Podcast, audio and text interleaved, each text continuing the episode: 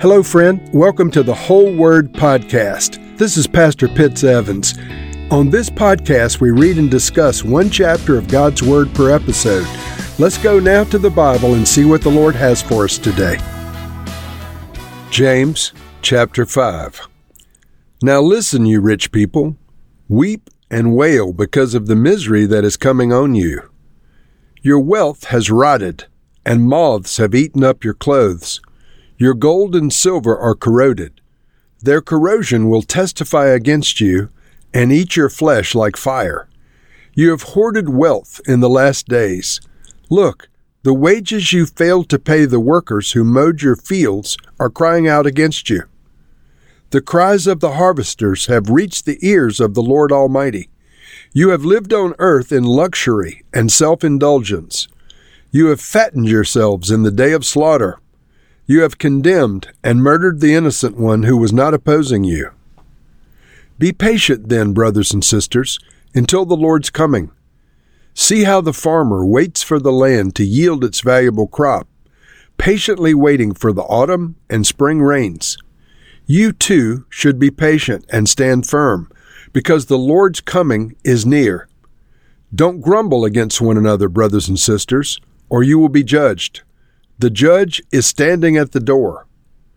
Brothers and sisters, as an example of patience in the face of suffering, take the prophets who spoke in the name of the Lord. As you know, we count as blessed those who have persevered. You have heard of Job's perseverance, and you've seen what the Lord finally brought about. The Lord is full of compassion and mercy. Above all, my brothers and sisters, do not swear, not by heaven, or by earth, or by anything else. All you need to say is a simple yes or a simple no. Otherwise, you will be condemned. Is anyone among you in trouble? Let them pray. Is anyone happy? Let them sing songs of praise. Is anyone among you sick? Let them call the elders of the church to pray over them and anoint them with oil in the name of the Lord and the prayer offered in faith will make the sick person well. The Lord will raise them up. If they have sinned, they will be forgiven. Therefore, confess your sins to each other and pray for each other so that you may be healed. The prayer of a righteous person is powerful and effective. Elijah was a human being, even as we are. He prayed earnestly that it would not rain, and it didn't rain on the land for three and a half years. Again he prayed, and the heavens gave rain, and the earth produced its crops. My brothers and sisters, if one of you should wander from the truth, and someone should bring that person back, remember this Whoever turns a sinner from the error of their way will save them from death and cover over a multitude of sins. And so, as we conclude the book of James slash Jacob, I want to remind you that the name of this man was indeed Jacob, not James. Virtually every English translation historically has used the name James, but every other translation in every other language uses Jacob. And so in the time of Christ, the name James was not a Jewish name, the name Jacob was. How James came into the translator's possession is anyone's guess. The idea that King James was one of the sponsors or the primary sponsor of the 1611 King James Bible may have had a lot to do with the name James being substituted for Jacob in this book.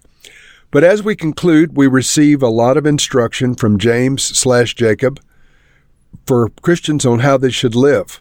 There are instructions about the rich, how they should be compassionate. There are instructions saying that concerning your wealth, you must not let it blind you to the needs of others. There are instructions about not swearing, that um, we should never swear to this thing or that thing. Instructions about praying for the sick. Instructions about confessing your sins one to another. Uh, about the prayers of faith and about restoring the backslidden. So we read first in verse 1. Now listen, you rich people, directed specifically to rich people, to the wealthy. Weep and wail because of the misery that is coming on you. Your wealth is rotted, and moths have eaten your clothes. Your gold and silver are corroded. Their corrosion will testify against you, and eat your flesh like fire. You've hoarded wealth in the last days. Now, just if you if you just read those three verses, you would think God is opposed to anybody having money. But the issue is not that people some people have more wealth than others. The issue is that some people with more wealth than others have no compassion on those who are in need. We continue to read in verse 4. Look, the wages you failed to pay the workers who mowed your fields are crying out against you. The cries of the harvesters have reached the ears of the Lord Almighty. You have lived on earth in luxury and self indulgence. You have fattened yourselves in the day of slaughter. And so, a couple of things are pointed out. These people, whoever they are, obtained their wealth on the backs of others for whom they had no compassion or equity for paying for the services they rendered. And so the Lord will judge those people. And then he talks about living on earth in luxury and self indulgence, in oblivion, or not being concerned about the needs of others. So I've often said the Lord is not opposed to anyone having wealth. The Lord is opposed to wealth having control of you.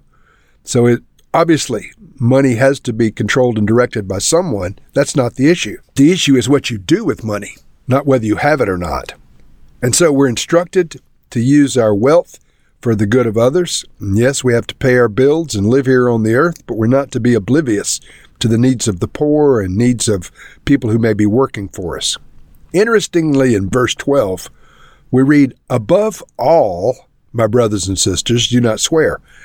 In other words, above everything that I've told you previously, or above all my instructions, don't swear.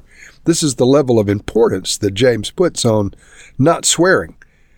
And so he says, all you need to say is a simple yes or no, otherwise you'll be condemned. And so from this and other scriptures, we actually learn that oaths that are taken before God are recorded in heaven. In other words, think of your marriage oath, your vows, um, your marriage vows that you took, or think of oaths of allegiance to your country in the military or in other organizations that you've sworn allegiance to. Think of the oaths in court that people take by while swearing on a Bible. The Bible says, above all things, do not swear. Simply acknowledge by a simple yes or no, otherwise you'll be condemned. Not condemned for swearing, but condemned for breaking your oath that you swore to.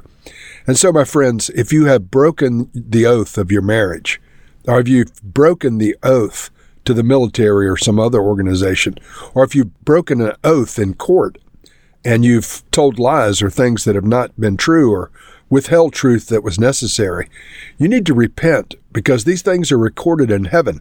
They bring condemnation on all people, but on especially on believers because the Bible tells us, not just here, Paul also tells us not to swear.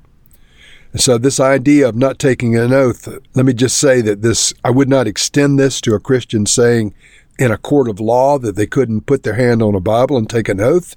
That is the civil practice, and I think it's the law of the land, and you should be willing to do that. But when and if you are called on to do that, you need to make very sure that your words are filled with nothing but truth. Otherwise, the Bible says you'll be condemned. In verse 14, we read, Is anyone sick among you? Let them call the elders of the church to pray over them and anoint them with oil in the name of the Lord. And the prayer offered in faith will make the sick person well, and the Lord will raise them up. And so, in our church, we have a number of services every week. Tuesday night, we have a prayer meeting from 7 to 9. Wednesday, we have a Bible study from 7 till 8:30. And then Sunday morning, we have a, a typical Sunday morning service, 10:30 a.m. At all of the services that we have, and at any of our special events, if someone sick comes and asks the elders of the church to pray over them and anoint them with oil, we will indeed do that at the end of the service.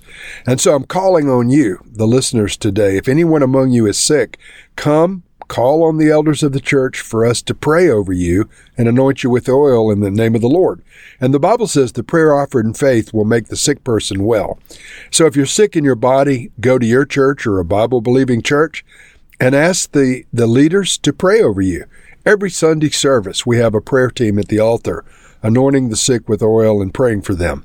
So please, if you're sick in your body, allow us the honor to pray for you. We'll offer up the prayer in faith, and the Lord will make the sick person well. We read also that we should confess our sins to one another. I know that um, many Protestants take shots at the Catholic Church for one thing or another, but the idea of confession, um, the confession of parishioner to priest, is very biblical. The idea of confession of sins from one believer to another is very biblical. You need to be judicious in who you choose to expose your sins to. In other words, be wise about it. Don't choose a gossip to confess your sins to. But the Bible says that part of our healing, uh, this idea of forgiveness and um, healing, comes from confession of sins. And specifically in James, we read, if they've sinned, they'll be forgiven. Therefore, confess your sins to each other and pray for each other so that you may be healed. So it's biblical to confess your sins to each other. The prayer of the righteous person is powerful and effective. Uh, it gives the example of Elijah. He was a human being and he prayed, and, and it didn't rain for three years, three and a half years. Now, some may have read the story of Elijah and thought that was a prophecy, but the Bible says here that it was his prayer that stopped the rain, and then when he prayed again, it began to rain. So we as believers should have faith when we pray. And finally, the chapter ends with the admonition that we should restore backslidden believers. We should turn them from the error of their ways and reach out to people that are backslidden.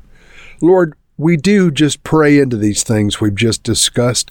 We ask, Lord, that those among us who are wealthy would be compassionate on those who have less. Lord, we pray that wealth would not blind us to the needs of others. Lord, remind us not to swear above all things. Lord, let our yes be yes and our no be no. Let our word be trustworthy in all situations. And Lord, for those who are sick, I just pray over the the microphone that I'm speaking through right now. Heal them in Jesus' name. Lord, I can't anoint them with oil, but I pray that your Holy Spirit would anoint them even now and heal them in Jesus' name. Amen.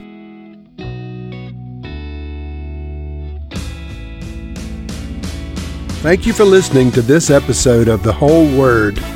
It was brought to you by Whole Word Fellowship and the Northern Virginia House of Prayer. If you were encouraged, please share our podcast with your friends. We'd also appreciate it if you'd hit subscribe in your favorite podcast app and take a few moments to write a review. If you'd like more information on our church and our ministry, you can go to wholeword.net or wholewordpodcast.com for more information. Thank you again, and may the Lord Jesus bless you today and always.